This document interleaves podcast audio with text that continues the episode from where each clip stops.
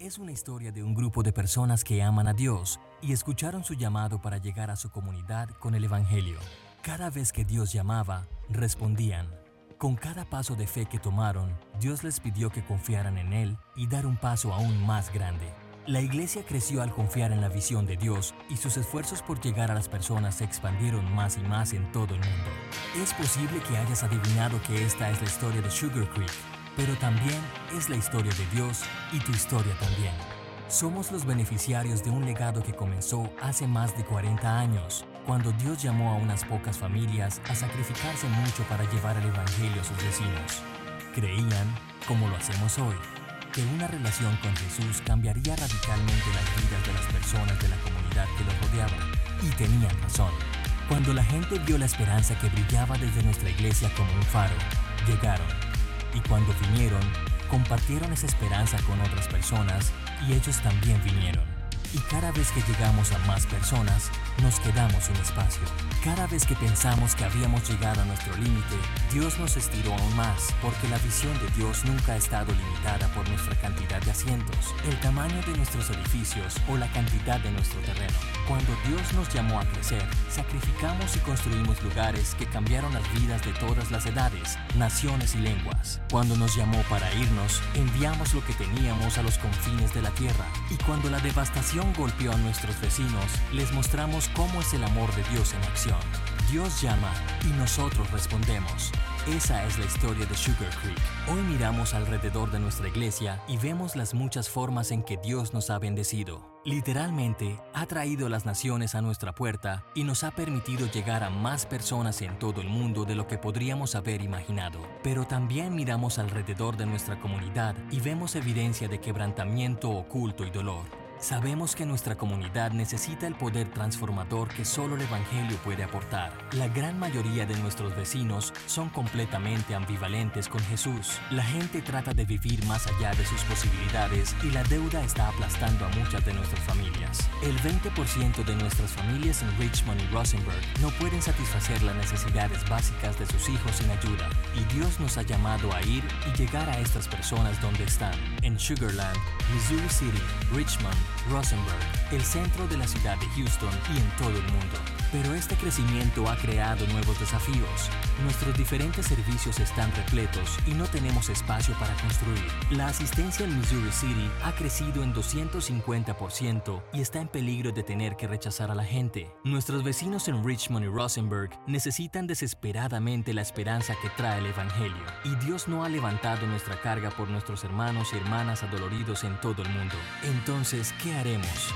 Creemos que Dios nos ha llamado a expandir los límites de nuestro alcance actual y lo haremos a través de tres iniciativas estratégicas.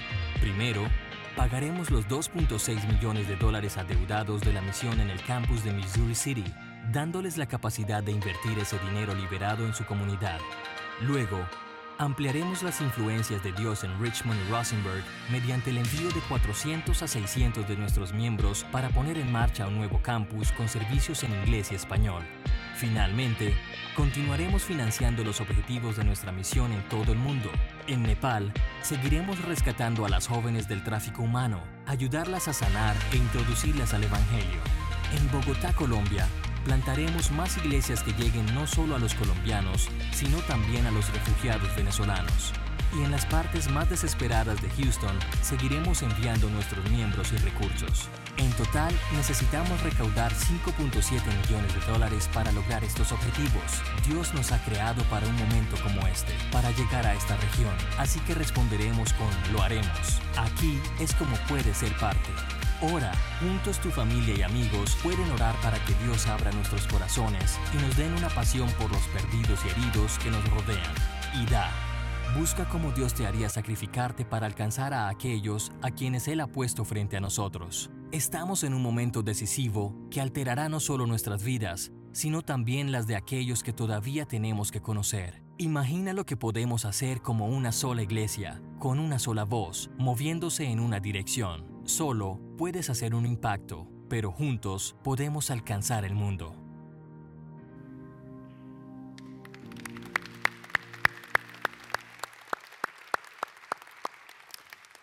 Qué tiempo más emocionante es el que nosotros estamos viviendo aquí en Sugar Creek. Y tú eres parte de ello. A lo mejor tú estás aquí por primera ocasión, tú estás visitando Sugar Creek y tú estás diciendo, bueno, yo no soy parte de esto porque este es mi primer domingo que estoy aquí. Pero déjame decirte que Dios hace las cosas siempre intencionalmente. Nunca las cosas suceden por accidente. Y si estás aquí es porque Dios te ha traído con un propósito y una misión. Y esa es la historia de todos los que estamos aquí. Cada uno de nosotros jugamos un papel importante en lo que Dios desea continuar haciendo en nuestras vidas. Y en la historia de Sugar Creek, durante estos 43 años, cada vez los que han conformado esta iglesia han sido enfrentados con respecto a este reto, acerca de simplemente vivir para sí mismos o vivir más allá de ellos de que Dios les pueda utilizar no solo para su conveniencia personal, sino que los pueda usar para tener un impacto que vaya más allá de lo que ellos podrían ver. Y por esa razón muchos de ellos sacrificaron y muchos de ellos dieron monetariamente a través de, su trabajo como voluntarios, sirviendo a las personas. Y cada vez Dios fue utilizando todo lo que Él estaba haciendo en Sugar Creek para que la iglesia pudiera llegar hasta este punto. Y tú y yo hemos sido beneficiarios de esto. Tú y yo nos hemos parado en los hombros de los gigantes que han ido antes que nosotros. Gente que ha estado sentado en esa banca donde tú estás sentada, donde tú estás sentado, y en otros lugares de este campus, que cada vez se imaginaron también, yo qué puedo hacer, yo qué diferencia puedo hacer siquiera en esta, en esta iglesia o en este mundo pero ellos confiaron en Dios y ellos sabían que Dios puede tomar hasta lo más pequeño y hacerlo de una forma grande. Y ese es ahora el reto que tú y yo enfrentamos también. Y por eso en esta serie que estamos terminando el día de hoy acerca de quiénes somos, recordar un poquito acerca de quién es Sugar Creek, para qué Dios nos ha levantado hasta este punto. Esa no es solamente la historia de Sugar Creek, es tu historia también. Es la historia de lo que Dios desea hacer en tu vida y cómo Él quiere usarte a ti para que tú puedas tener un impacto. Y al final, la respuesta a la cual llegamos es esta, que nosotros somos un pueblo en misión. Somos un pueblo que Dios nos ha llamado para una misión.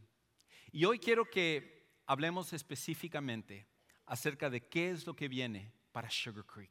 ¿Qué es lo que viene para Sugar Creek? ¿Cuál es el plan ahora? ¿Qué es lo que Dios desea hacer en nuestras vidas como iglesia, pero también en tu vida?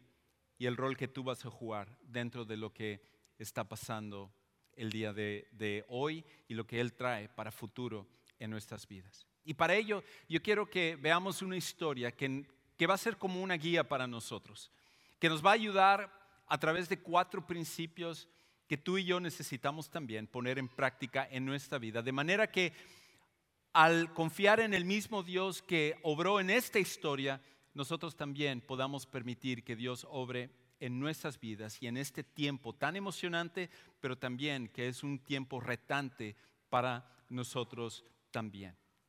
Y la historia se encuentra en un libro de la Biblia, un pequeño libro de la Biblia que se llama Esther, el libro de Esther. Y en esta historia que se desarrolló hace muchísimos años, un tiempo en el cual los judíos estaban en el exilio, después de que ellos habían sido desobedientes a Dios, después de que ellos habían hecho contrario a lo que Dios les había pedido, como castigo a ello, Dios los saca de la tierra de Israel y los lleva a un lugar que era Babilonia. Y después de un tiempo, Babilonia es conquistado, conquistada por Persia, que era otro reino, y ahora los, los, israelitas estaban en esa transición de lo que era el nuevo reino y lo que Dios estaba haciendo con ellos. Pero lo interesante es esto, que en toda la historia, cada vez que un pueblo es removido y es llevado a otro lugar, ese pueblo termina por desaparecer, excepto el pueblo de Israel. El pueblo de Israel es el único que fue sacado de su tierra de origen, llevado a diferentes lugares y sin embargo Dios de una forma milagrosa mantuvo a su pueblo y Él a la larga les trajo de regreso a la tierra que Él les había prometido. Y en medio de ese proceso del exilio, en el cual el pueblo de Israel estaba en, Persia, hay una historia que, que sucede con una mujer que se llama Esther. Y esta mujer, Esther, había sido una judía que junto con su familia había sido parte del exilio, probablemente ella había nacido en, Persia, en la ciudad de Susa, que era la capital, y estando en esta trayectoria probablemente nunca llegó ella a conocer a Israel o Jerusalén y, todo lo que su pueblo había pasado, pero Dios estaba obrando y la llevó hasta el punto de que ella llegó a ser la reina del pueblo de Persia. Y siendo ella la reina del pueblo de, Persia, Dios estaba utilizando esta posición y lo iba a usar de una manera increíble en el futuro. Ahora, ella tenía un tío que se llamaba Mardoqueo. Y este hombre Mardoqueo, él era alguien entregado a Dios, que confiaba en Dios. Y un día, uno de los oficiales, de hecho el hombre que se estaba convirtiendo en el oficial más importante del rey de, Persia, ah, que se llamaba Jerjes, Jerjes I. Probablemente tú quizás eh, conozcas más a Jerjes I o a Suero, como es llamado en este libro, como el rey que perdió ante los espartanos. Si tú has visto la película 300, este es el, rey que, viene a atacar a los griegos, ese es el rey Jerjes I o el rey Asuero. Y después de que él había sido derrotado, él regresa Ah, después de una, eh, una derrota humillante, y él está ahí en, su pueblo y uno de sus oficiales eh, estaba saliendo, que era este, este hombre ah, que estaba saliendo ante Mardoqueo, y resulta que este hombre llamado Amán, que era este oficial, él un día sale y ve que todo el mundo se está inclinando ante él. Y él le encantaba eso, porque su ego era tan enorme que él quería que todos se, postraran delante de él y lo reconocieran y dijeran, wow, Amán, él es el gran oficial del rey. Después del rey solo, solamente está Amán. Y este hombre era un, un ególatra, era una persona que buscaba la adoración de las otras personas. Y cuando él pasaba, todo el mundo se postraba, excepto Mardoqueo el judío, el tío de la reina Esther. Y cuando él veía que este hombre Mardoqueo se quedaba sin inclinarse, quizás porque por su misma convicción de judío, él decía, yo solo me inclino ante Dios, yo no me inclino ante ningún ser humano, quizás alguna otra razón que lo motivó a ello, eh, Amán le hervía la sangre de que este hombre se estaba resistiendo a reconocerle y adorarlo, como, casi, casi como si él fuera un Dios. Y a raíz de eso, él decide hacer un plan para tratar de deshacerse de Mardoqueo, vengarse de él. Y su furia hace que no solamente él quiera desquitarse de Mardoqueo, sino que al enterarse que él es judío, él iba a hacer que todos los judíos pagaran también. Y por esa razón, él trama este plan, donde un día él iba a hacer que todos los judíos que vivían en el reino fueran exterminados. Así que él traza este plan y lo lleva delante del rey Jerjes o el rey Asuero. Y él le, pinta una imagen completamente diferente a la realidad y le, dice al rey, rey, hay un pueblo que hasta ahorita no se ha acoplado a tu reino. Ellos se resisten a las cosas que tú estás haciendo. Y cada vez que nosotros eh, ponemos un edicto o una ley, ellos son desobedientes y ellos lo único que han traído es problemas yo recomiendo que ellos sean matados y que al matarlos inclusive nosotros vamos a poder tomar su dinero que van a ser aproximadamente 340 toneladas de plata una vez que matemos a todos los judíos y eso va a ser algo que tú vas a poder disfrutar. Ahora cuando el, rey escuchó eso, se le brillaron los ojitos, como muchos políticos cuando escuchan así del, dinero que les puede entrar, y, en especial en esa época donde 340 toneladas de plata eran tres cuartas partes del presupuesto de todo el reino, de lo que entraba en un año en todo, en todo el reino.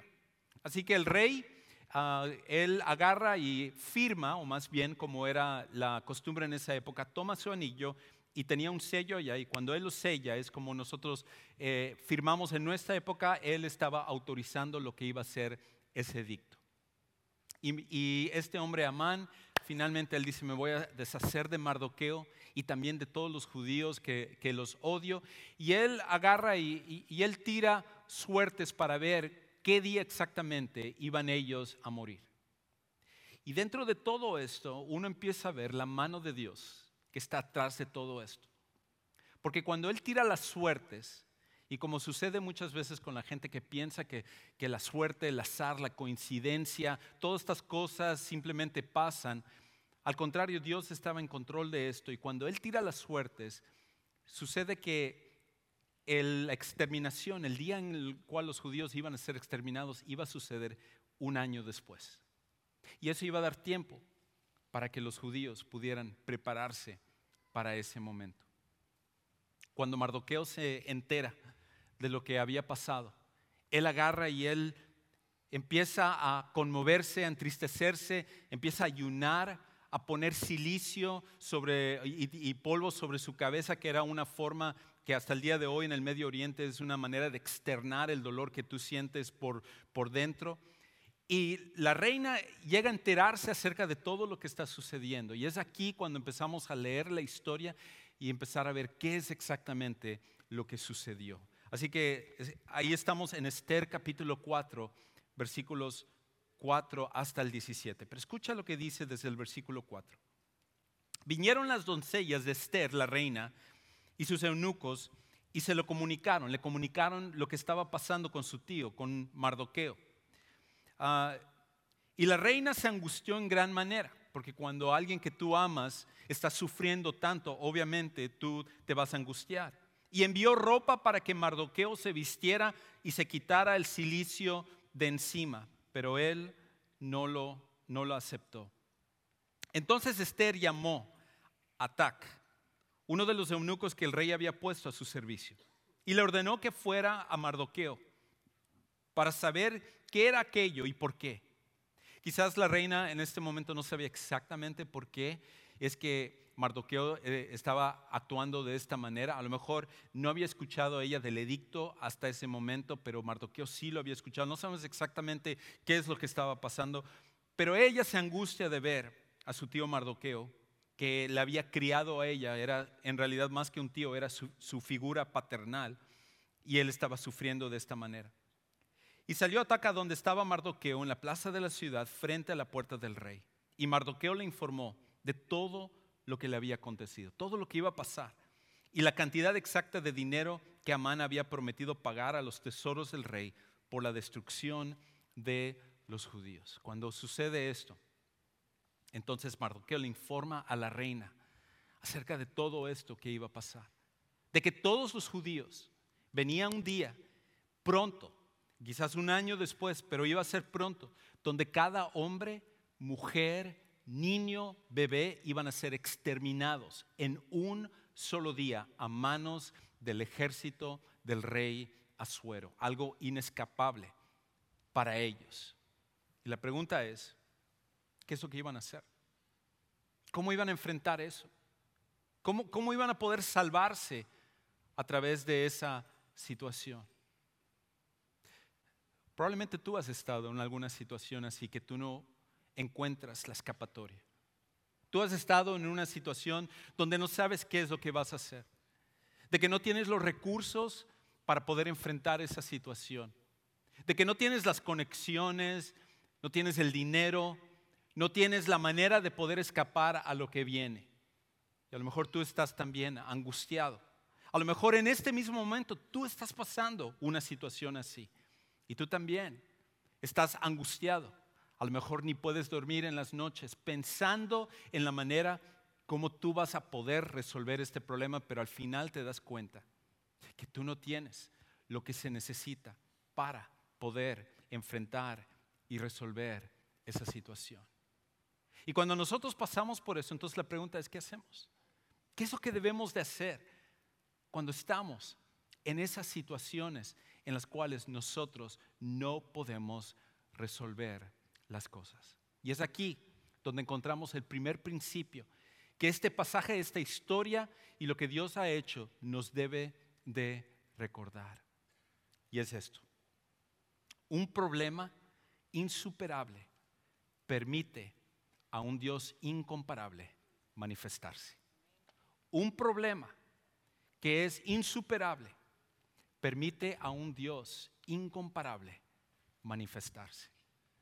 Muchas veces cuando nosotros estamos en los problemas, cuando nosotros estamos en las situaciones que simplemente no podemos hacer nada con respecto a ello, nosotros reaccionamos como siempre lo hacemos ante un problema.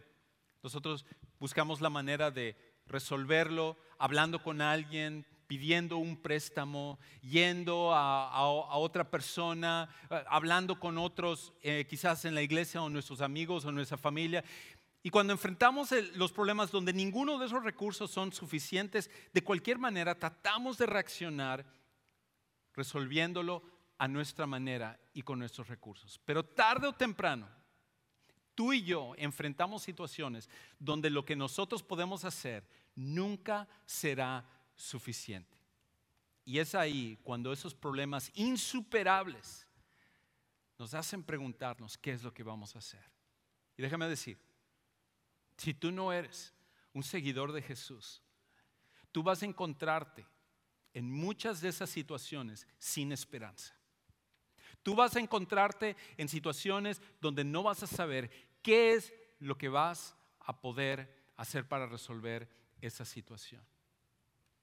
Pero hay un Dios en los cielos que Él ofrece que cuando nosotros confiamos en Él y seguimos su plan, Él se vuelve el recurso que nosotros no tenemos en nuestras manos. Y por eso ese Dios incomparable es el que se manifiesta y empieza a obrar. Y así es lo que sucede en esta historia. En esta historia es Dios el protagonista principal. Dios es la solución y Dios es el que está en control de todo lo que está pasando. Así que continúa diciendo, versículo 8. Le dio también una copia del texto del decreto que había sido promulgado en Susa para la destrucción de los judíos, para que se lo mostrara a Esther y le informara. Y le mandara que ella fuera al rey para implorar su favor y para interceder ante él por su pueblo. Regresó a Tac y contó a Esther las palabras de Mardoqueo.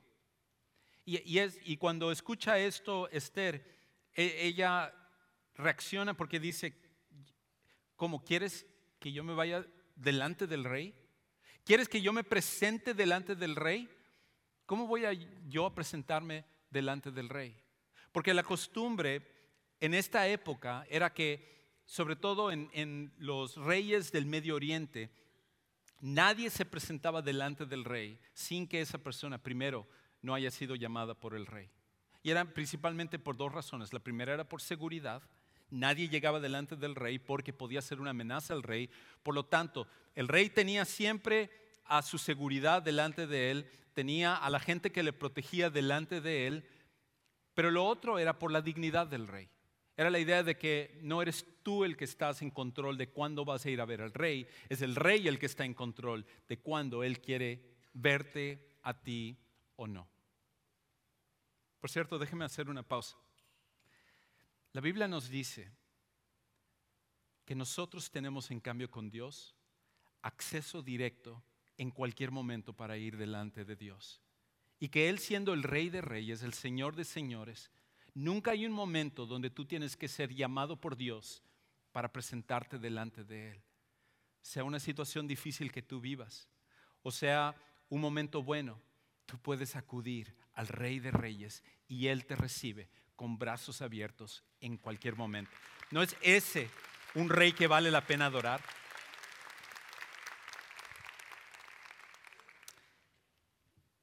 Entonces, Esther habló a, Y le ordenó que respondiera Mardoqueo.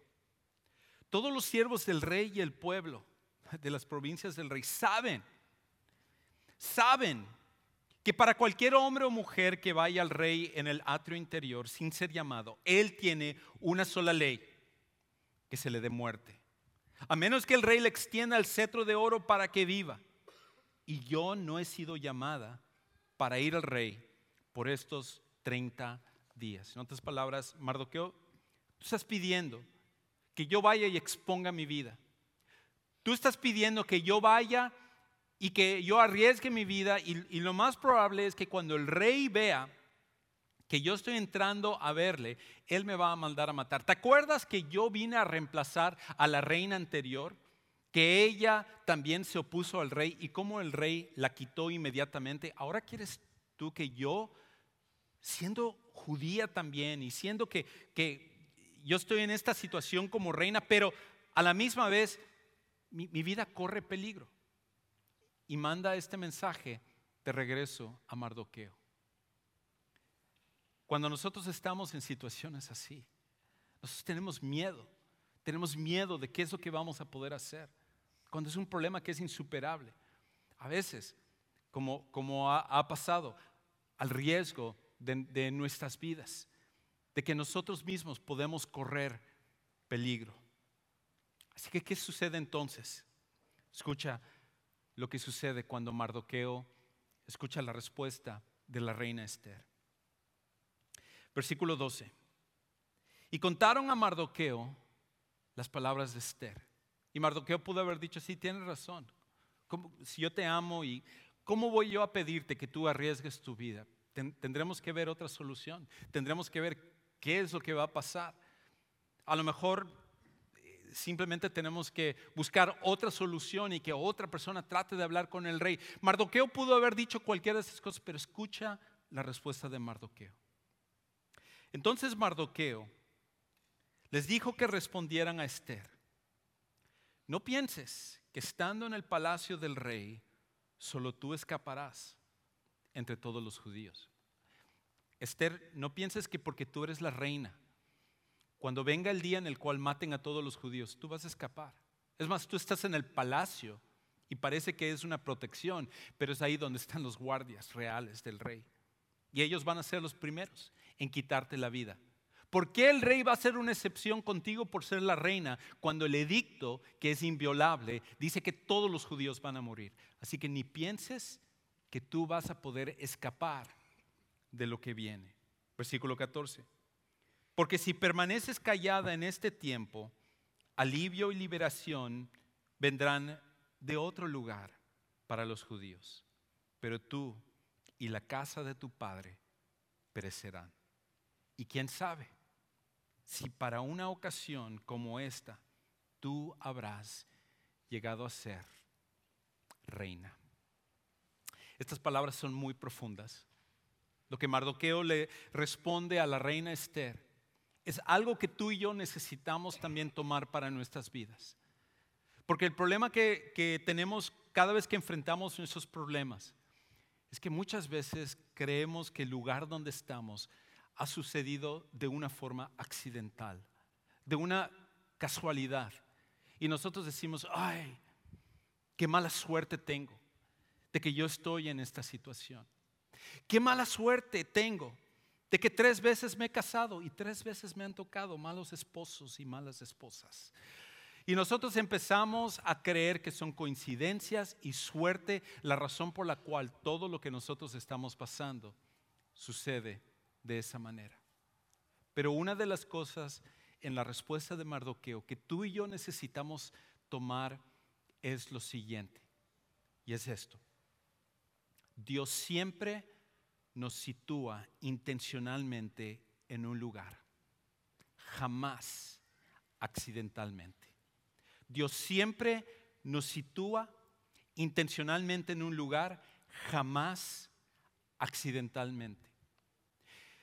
Quizás las decisiones que nosotros tomamos en la vida nos van llevando por un lugar, pero Dios, que sabe todas las cosas y que está en control de todas las cosas, sabe dónde vamos a estar y puede usar las cosas para sus propósitos también en medio de ello. Es por esa razón que el trabajo del cual tú tanto te quejas, no estás ahí por accidente. El matrimonio donde tú estás en este momento, tú dices, ay, qué mejor suerte hubiera tenido. Algunos se ríen y otros están demasiado nerviosos para reírse porque su cónyuge les va a pegar si lo hacen. Pero cualquier situación donde tú estás, tú piensas, ay, qué casualidad, qué accidente es el que yo estoy aquí. Pero déjame decirte, cuando nosotros entendemos que Dios es soberano, entonces nosotros sabemos que ni la suerte, ni la coincidencia, ni ninguna de las cosas que suceden al azar en realidad suceden porque Dios está en control de todo. Y eso significa que si Dios está en control de todas las cosas, Él tiene un propósito donde quiera que nosotros estamos. Eso significa también que como iglesia, nosotros no estamos aquí accidentalmente. No fue casualidad que alguien hace 43 años, Dios puso en su corazón el venir y comenzar esta iglesia. ¿Cómo se iba a imaginar esa persona?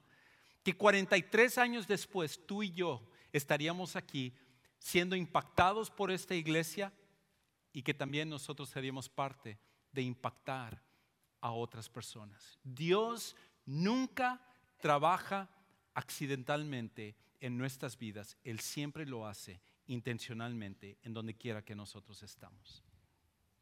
Cuando yo tenía 20 años, después de estar un tiempo alejado de las, de las cosas de Dios, había, me había mudado de Ecuador a México, de donde era mi mamá. Y después de pasar ese tiempo donde yo me había alejado de las cosas de Dios eh, por malas decisiones, por andar con gente que me estaba influenciando en hacer cosas que no, que no estaban bien, lo bueno es que la mano de Dios siempre estuvo ahí para atraerme y llevarme de regreso a, a donde Él quería. Y un día la, mi futura suegra, que se volvió amiga de, de mi mamá porque eh, tanto yo tengo una hermana como mi esposa, que no conocía yo en ese tiempo, tenía una hermana y ambos iban a la misma escuela. Nada sucede por accidente, todo está bajo el control de Dios. Y esa y mi suegra invitó a mi mamá a decirle, le dijo, ¿sabes qué? Nosotros tenemos una iglesia que se llama Iglesia Bautista Israel, que está en este lugar. Me encantaría que tú vengas y tú nos visites. Y mi mamá agarró y dijo, no, pues me encantaría hacerlo. Y cuando ella llegó a la casa dijo, ¿saben qué? El domingo vamos a ir a una iglesia. Y hace mucho que, nosotros no estamos yendo a ninguna iglesia, ni, ni éramos parte de una iglesia. Y accedimos, fuimos a la iglesia y llegamos. Cuando llegamos a esa iglesia, todo estaba bajo el control de Dios. Porque a la siguiente semana llegaba un misionero de Estados Unidos, nosotros sin saberlo. Y el pastor cuando conoció nuestra familia y supo que nosotros hablamos inglés porque habíamos vivido aquí en Estados Unidos, él nos empezó a contar una historia y nos dijo, ¿saben una cosa? Hace un año este misionero vino a visitarnos. Y hace un año nosotros no teníamos a nadie en esta iglesia que pudiera hablar inglés. Y él estaba frustrado porque él quería comunicar el Evangelio, salió con nuestros equipos e inclusive tanta fue su frustración que en una casa él agarró y golpeó un bloque de cemento, no son como las casas de aquí, él golpeó el bloque de cemento y estaba hasta sangrando su, su mano de la frustración de que él no podía hablar español y no había nadie que le pudiera traducir a él para que él pudiera comunicar el Evangelio. Y él dijo, la próxima semana llega ese mismo misionero y yo necesito que ustedes nos ayuden para la traducción de él. Y a la siguiente semana sería mi primer contacto con este misionero. Y empecé a enterarme que no solamente era un misionero, él era un pastor retirado, que después de estar pastoreando como el pastor principal en una iglesia, él decidió dedicar el resto de su vida a misiones. Y de todos los lugares que él viajó en el mundo que Dios le fue llevando, él quedó enamorado de esta iglesia y sintió el llamado de Dios para regresar a esta iglesia en la ciudad de Mérida, Yucatán, en México, y ahora era su regreso. Todo podría parecer que fue un accidente, pero Dios tenía todo orquestado. Porque resulta que la iglesia que él había pastoreado durante tanto tiempo, que él fue el pastor principal, era una iglesia que yo nunca había escuchado y que se llamaba la iglesia bautista Sugar Creek.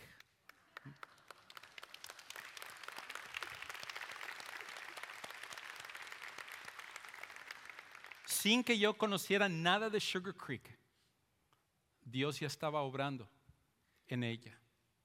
Jamás me imaginaría que años después Dios me traería a esta misma iglesia para poder tener el honor de servir como pastor en esta iglesia. Imagínense. Y mi historia, mi historia no es diferente a la tuya. Mi historia no, no tiene ninguna diferencia con la manera como Dios te ha traído. Porque Dios te trajo también a esta iglesia y nos trajo a todos para ser parte de un tiempo como este. Que tal como Mardoqueo le dijo a Esther, ¿quién sabe si Dios nos ha levantado precisamente para un tiempo como este? Dios no hace las cosas por accidente. Todas las cosas lo hace intencionalmente. Y tú, tu vida, tu familia, cada uno de los que estamos aquí, hemos sido puestos en esta iglesia de una forma intencional para un tiempo como este. La pregunta es, ¿qué es lo que vamos a hacer? ¿Cómo vamos a reaccionar al llamado que Dios tiene para nosotros? Esther en ese momento tenía que tomar la decisión, arriesgar su vida o continuar adelante y confiar en Dios. Y la historia entonces continúa. Versículo 15. Y Esther les dijo que respondieran a Mardoqueo. En ese tiempo no habían celulares, así que los mensajeros ya estaban súper cansados de ir de un lado a otro, pero la historia continuaba. Versículo 16. Ve, reúne a todos los judíos que se encuentran en Susa y ayunen por mí. No coman ni beban por tres días, ni de noche ni de día. También yo y mis doncellas ayunaremos. Lo que yo necesito, lo primero que necesito, es reconocer que yo no voy a poder resolver esto. Es más, yo estoy segura de que si me voy ante el rey voy a morir. Pero que todos los judíos ayunen, busquen a Dios, busquen su voluntad, que Él sea el que tenga misericordia de mí, que Él sea el que me dé las fuerzas, que Él sea el que me dé discernimiento, sabiduría, el momento en el cual ir delante del rey. Hagámoslo porque solamente Dios puede obrar dentro de todo esto. Escucha lo que dice. Y así iré al rey, lo cual no es conforme a la ley. Esto, de acuerdo a la ley yo debo de morir, pero aquí está la respuesta. Y si perezco, perezco. Y Mardoqueo se fue e hizo conforme a todo lo que le había, a, lo que Esther le había ordenado. Tú y yo estaremos en situaciones como estas, donde tenemos que decidir qué es lo que vamos a hacer, donde vamos a tener que escoger entre qué reacción vamos a, tener ante la situación que tú y yo pasamos. Como iglesia tenemos que hacerlo e individualmente nosotros tenemos que hacerlo también. Y aquí hay un principio que tú y yo necesitamos recordar. Nuestra situación la escoge Dios. Nuestra reacción a ella la escogemos nosotros. Nuestra situación la escoge Dios. No podemos escoger dónde vamos a ir y cuáles son las circunstancias y las dificultades que tú y yo vamos a enfrentar. Y por momentos sentimos, es injusto y Dios, ¿por qué me pones en esta situación? Y nosotros nos quejamos y hacemos todo eso, pero Tú no puedes escoger tus situaciones. Esa es la tarea de Dios. Y, solo déjame decirte esto. Ahí está Dios confirmando lo que estoy diciendo, que es verdad. Así que pon atención antes que mande un rayo. Dios escoge la situación. Dios escoge la situación. Tú no puedes escoger la situación. Pero lo que sí puedes escoger es la reacción a la situación en la que te encuentras. Nosotros escogemos cuál va a ser nuestra reacción ante la situación que nosotros estamos enfrentando. Y Esther, que no podía escoger que las cosas cambiaran, no podía ella ir en el pasado y remover ese edicto, ella lo único que podía hacer es decir esto, ¿reaccionaré confiando en Dios o voy a reaccionar dudando de Dios? ¿Cuántas veces en tu vida tu reacción ha sido de dudar de Dios?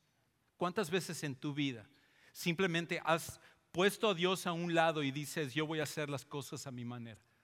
Y déjame preguntarte, ¿cuántas veces, cuántas veces el resultado final era lo que tú esperabas? Y yo me atrevo a decir que en la gran mayoría de casos, sino es que todas, lo que nosotros estamos esperando es diferente a lo que sucede. Pero cuando Dios está en control de todas las cosas, hasta cuando no entendemos por qué suceden las cosas, Dios siempre hace una cosa maravillosa e increíble en nuestras vidas. Y eso es lo que iba a suceder con Esther.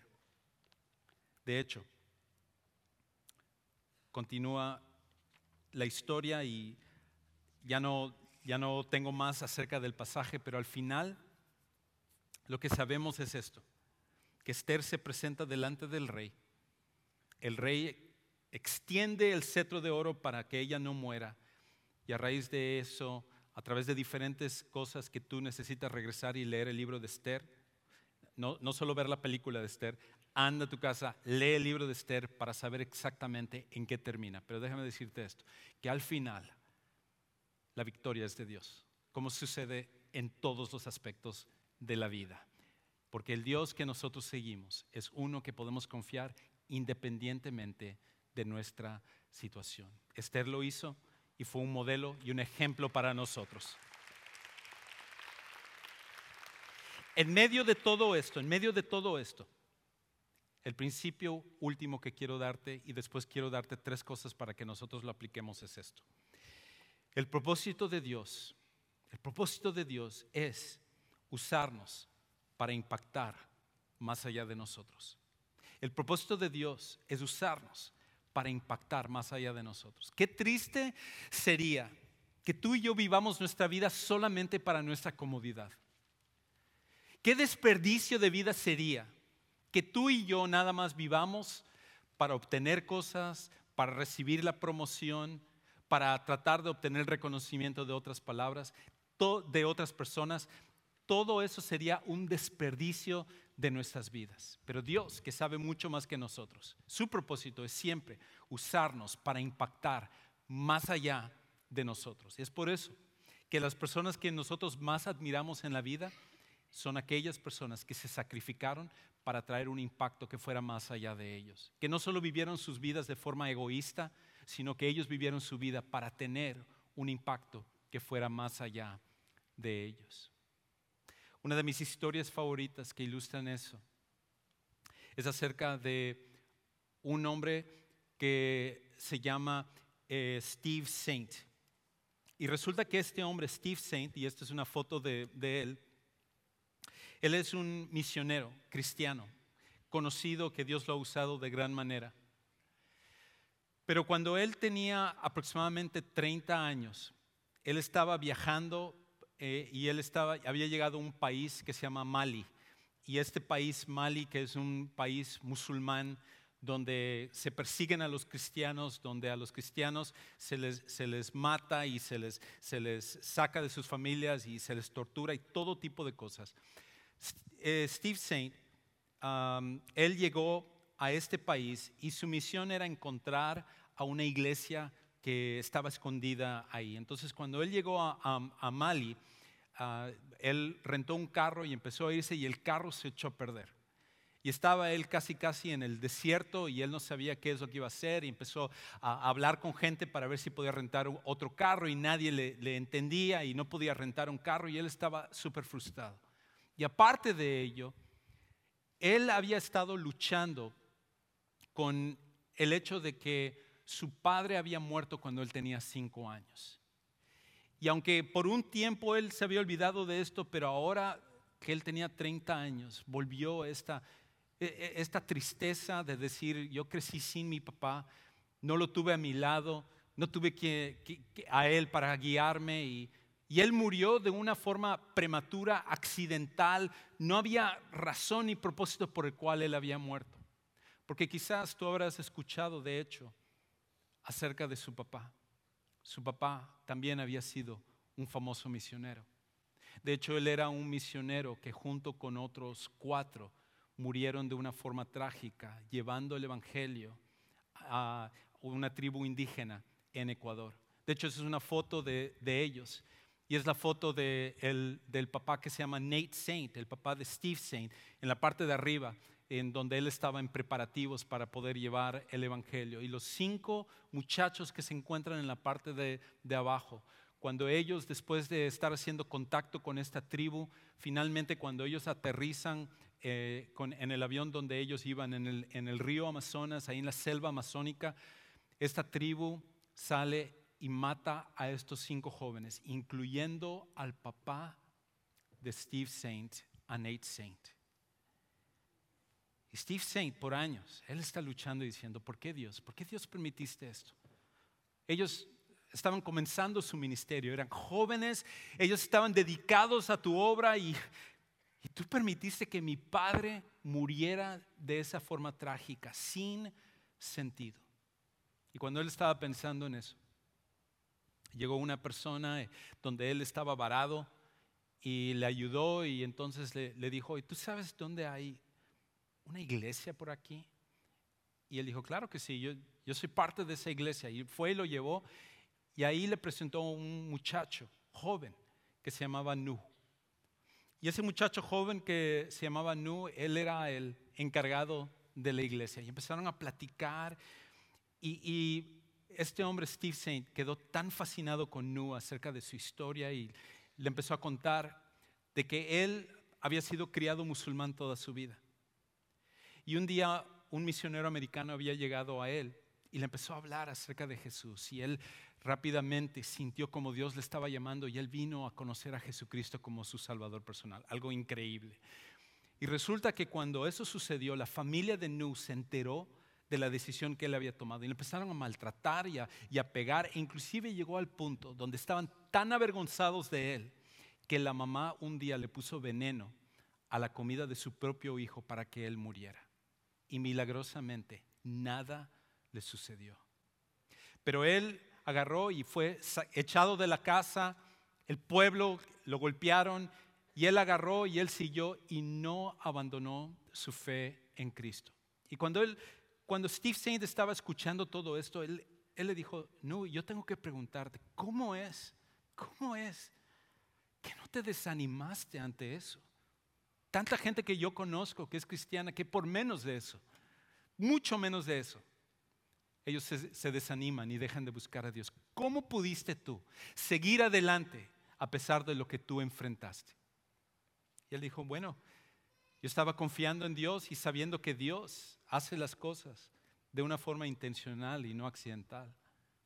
Y, Steve le dijo, yo, yo sé eso también, pero hasta yo mismo he luchado con ello. ¿Qué fue lo que Dios usó en tu vida para ayudarte? Él dijo, bueno, hay una cosa que me ayudó muchísimo. Y esto es que cuando yo acababa de recibir a Cristo, el misionero americano me daba libros para que yo leyera acerca de otros cristianos que habían venido antes que yo y cómo ellos habían sufrido y habían estado dispuestos a sacrificar sus vidas por Dios. Pero hay una historia que me impactó más que cualquier otra y era acerca de cinco jóvenes misioneros en el Ecuador. Y me acordé de cómo ellos siendo jóvenes sacrificaron todo para que el Evangelio fuera llevado y al final las personas fueran impactadas. Y cada vez que yo me desanimaba, me acordaba acerca de estos cinco jóvenes. Amén.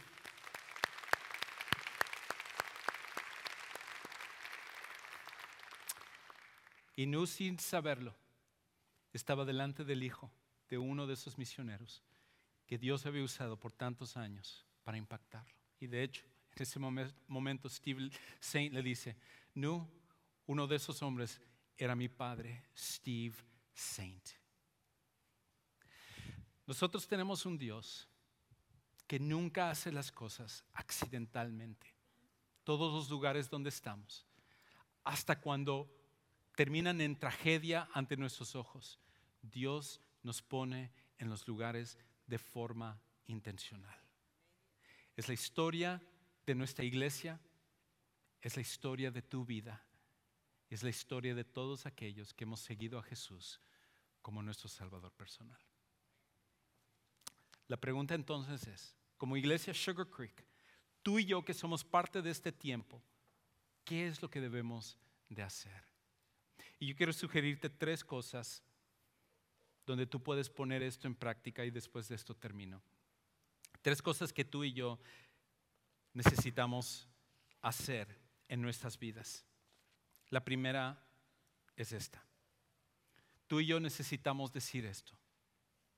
Me comprometo a ayudar a la misión de Sugar Creek de alcanzar a otros para Jesús. Me comprometo a ayudar a la misión de Sugar Creek de alcanzar a otros para Jesús. Porque sabes una cosa, la misión y el propósito de tu vida no es solamente venir, asistir a Sugar Creek cada vez que tú puedes, cada vez que no tienes otro compromiso, o cuando el clima está bien y no tienes ganas de ir a la playa, o no tienes otra cosa que está sucediendo en tu vida. Eso, eso no es lo que Dios va a usar para que nosotros podamos tener un impacto más allá. Tú y yo somos parte de una misión que es mucho más profunda de lo que Dios puede hacer. Y que no es solamente misioneros en Ecuador o misioneros en Mali o misioneros en otros lados los que pueden tener un impacto. Tú y yo podemos tener un impacto porque Dios desea usar nuestras vidas. Pero necesitamos comprometernos con la misión de esta iglesia para que juntos podamos hacer lo que Dios nos ha llamado a hacer. Una segunda cosa es decir que estoy dispuesto a sacrificarme para hacer lo que Dios desea. Si esto fuera fácil, cualquiera lo haría y todos lo harían, pero la, realidad es esta. Para poder tener un impacto hay un sacrificio que se tiene que hacer. Y tú y yo tenemos que estar dispuestos a sacrificarnos. Sacrificarnos en nuestro tiempo, sacrificarnos en nuestro dinero, sacrificarnos en nuestro esfuerzo, sacrificarnos en todo lo que es nuestra vida. Y la razón por la cual lo hacemos es porque Dios un día sacrificó a su propio Hijo para que nosotros pudiéramos gozar de los resultados de la vida eterna. Y si Él lo hizo, ¿quiénes somos nosotros para no estar dispuestos a sacrificarnos también? Y lo último es esto, el decir, usaré mi posición y posesión usaré mi posición y posesión para Dios. Lo que tú tengas, mucho o poco, sea la posición donde Dios te haya puesto y la posesión, el dinero, lo que tú tengas. Pero si tú estás dispuesto a decir, aquí estoy con esto y esto lo voy a usar para Dios, ¿sabes una cosa? Lo que Dios puede hacer va a ser una cosa increíble. Para algunos de los que están aquí, esto comienza con primero conocer a Jesús como tu Salvador personal. Jesús, que es el modelo de un sacrificio, modelo de alguien que estuvo dispuesto a sacrificar todo por nosotros, Él es el que ahora nos llama a que nosotros lo hagamos. Pero para ello tú tienes que tener un encuentro personal con Él.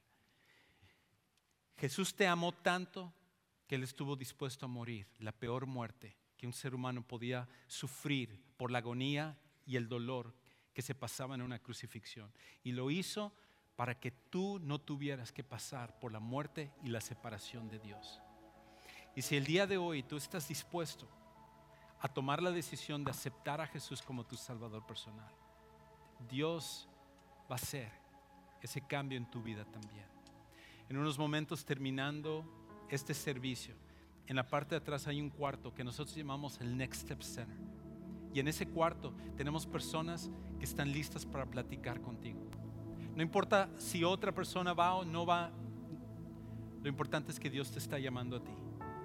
Y ahí nosotros queremos hablar contigo, orar contigo y explicarte un poco más de esto que va a ser la diferencia eterna en tu vida. Padre Celestial, gracias a lo que tú nos has llamado. Gracias a que nos has levantado, nos has llamado para un tiempo como este. No es accidental, es intencional. Y al final tú estás en control y tú tienes los recursos para que nuestra iglesia haga tu voluntad, tu propósito, pero para que eso también suceda en nuestras vidas de forma personal. Te amamos, te damos gracias por esto y oramos en el precioso nombre de nuestro Salvador Jesucristo.